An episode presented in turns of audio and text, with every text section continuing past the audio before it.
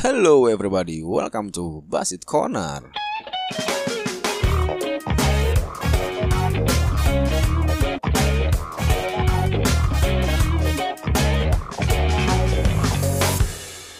Hehehehehe, ketemu lagi nih bersama uh, sama gue Basit El Rumi. Banyak dari kalian yang uh, udah kena PHK dari perusahaan terus sisa uang dari BPJS atau tabungan itu ke sekitar 5 sampai 10 juta. Terus lu mikir gitu, e, dengan uang segitu gue bisa usaha apa ya? Terus caranya gimana ya buat mulai usaha? Santai-santai. Untuk menjawab keraguan yang kayak gitu tuh, kita akan ngebahas dari pertanyaan kali ini. Sebenarnya ini pertanyaan cukup menarik dan basic sebenarnya, yaitu langkah awal dalam memulai usaha. Kalau pertanyaan macam ini muncul, pastinya pertanyaan ini untuk bikin usaha di masa sekarang ya. Dan gue akan memberikan cara untuk memulai usaha di masa pandemi kayak sekarang ini. Oke, langsung aja. Yang pertama, secara nggak sadar dan di dalam sanubari lu, lu harus ada yang namanya house hungry are you. Oke, uh, seberapa lapar lu untuk memulai usaha gitu kan? Gua rasa dengan makna harfiah kayak gitu lu udah tahu lah maksudnya apa ya. Kalau lu udah ada rasa itu sebaiknya kita langsung next yang kedua. Oke yaitu yang kedua adalah cari minat kalian untuk bikin usaha. Hmm, untuk lu gitu ya. Lu cari minat lu dulu. Atau hal yang di mana kalau lu lakuin ini dalam waktu lama kalian tuh nggak nggak nggak cepet bosan gitu bosannya lama gitu. Nah artinya gini Bayangin lu bikin usaha kopi yang di mana lu baru tahu usaha kopi beberapa hari lalu. Contoh. Dan nggak tahu teknis kopi secara general. Abis itu karena nggak ngerasain trial and error sebelumnya, malah dapat errornya pas lagi ongoing. Abis itu lu males troubleshoot. Yang pada akhirnya lu males dan bilang, ah udahlah, cari usaha lain aja dah. Nah, dan di usaha yang lain pun begini juga Artinya yang salah itu bukan jenis usahanya, tapi who-nya, kitanya yang nggak paham alur. Makanya dari sekarang sebelum mulai uh, usaha dan udah dapat minatnya, mending trial error dulu. Sehingga pas lu udah live, errornya tuh bisa diminimalisir. Dan ke depan sisa mikirin sisa mikirin inovasi aja gitu.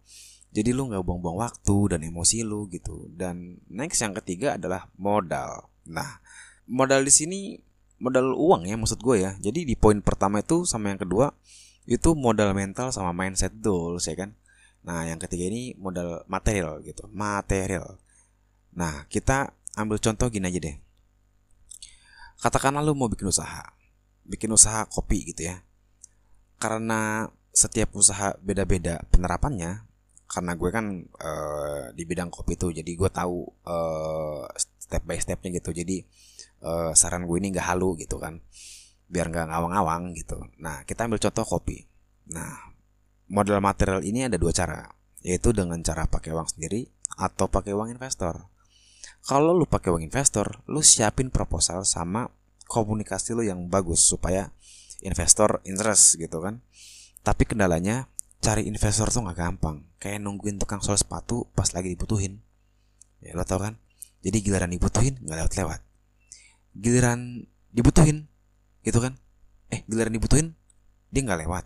Giliran gak, giliran nggak dibutuhin dia lewat mulu. Lewatnya tuh biasanya sampai tiga kali sehari lewat. Itu caper betul itu langsung sepatu nah ya pokoknya harus bener-bener dapet timingnya yang tepat. Dan bahkan nggak diduga bisa jadi ketemu di lift atau di pusat perbelanjaan. Dan pada saat kayak gitu lu perlu waktu cuma 1 sampai 5 menit Mungkin.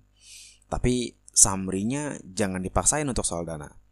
Jadi solusi sebelum bicara soal dana, ya lu siapin dulu konsep gini aja deh. Biar eh, apa namanya? Biar enggak gimana gimana lu awal-awal sebelum lu nyari dana, lu siapin dulu konsep usaha dengan budget investor dan konsep usaha dengan budget sendiri yang minim. Nah, jadi ada dua opsi gitu kan.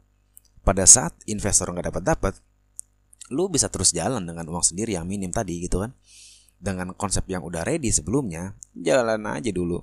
Syukur di tengah jalan lu ketemu investor.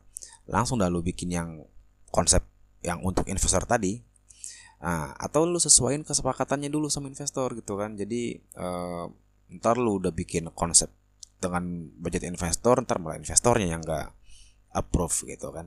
Mending lu sesuaiin dulu sesuai kesepakatan uh, sesuai kesepakatan biar enak gitu jadi artinya time downnya jangan lama-lama ntar ide lu basi ya. Jangan salah. Ide tuh bisa basi. Kalau lu lama nggak lu lakuin itu ide. Karena mager tuh ya kan. Biasanya tuh apalagi apalagi karena mager. Mager tuh selalu jadi pemutus. Makanya ada istilah musuh terbesar lo itu adalah diri lu sendiri. Ya ini kayak di kasus ini gitu. Terus yang terakhir komitmen dan konsisten. Ya struggle tuh harus saat lu udah jalan ya kan? Usaha lu uh, usaha itu nggak pernah tahu kapan ujungnya gitu kalau menurut gua ya. Walaupun susah gitu tapi kalau lu banding kalau dibandingin menggapai kesuksesan sama menjaga kesuksesan rasanya lebih gampang menggapai kesuksesan dibanding menjaga kesuksesan. Ibarat lu lagi di bawah pohon Hyperion pohon tertinggi di dunia dan lu nggak ada peralatan apa pun untuk daki itu untuk naik itu gitu. Sangat sulit bukan? Nah lu manjat satu dahan ke dahan yang lain keringetan ketek amang-amang es tapi lu tahu gitu kelihatan apa yang mau lu gapai gitu. Yaitu uh, pu bukan puncak apa? Uh, dahan tertingginya ya kan? Uh, tingkat tertinggi dari pohon itu apa sih? Dahan atau batang tertinggi dari pohon itu gitu. Tapi lu tahu gitu kan? Uh, ujungnya itu gitu. Nah singkat cerita lu udah ada di pohon ada udah ada di atas pohon itu pada saat lu udah di atas uh, pohon itu, ibarat lu mempertahankan kesuksesan lu. Mesti nahan pas ada angin berhembus. Tahan terus aja ya kan uh, sampai nggak tahu kapan. Kalau lu nggak kuat, yang ada lu bakal turun lagi ke bawah buat ngaso atau semacamnya. Karena di saat lu di atas, lu nggak tahu sampai kapan lu untuk bertahan. Dihempas angin kenceng ya kan, mungkin dibarakin burung. Nah, kalau lu naik, paling gak lu kalau baru naik lu tahu gitu ujungnya oh ujungnya ke sana doang tapi tapi kalau lu lu udah di atas lu, lu berdiri mempertahankan sesuatu yang you know nggak tahu sampai kapan gitu jadi ya kurang lebih gitulah analogi yang kepikiran sama gue sekarang ya untuk untuk analogi mencapai kesuksesan dan mempertahaninnya uh, so semangat untuk mulai usaha. Berdikari dari sekarang. Pokoknya mulai aja dulu. Abisin jatah gagal lu di waktu muda.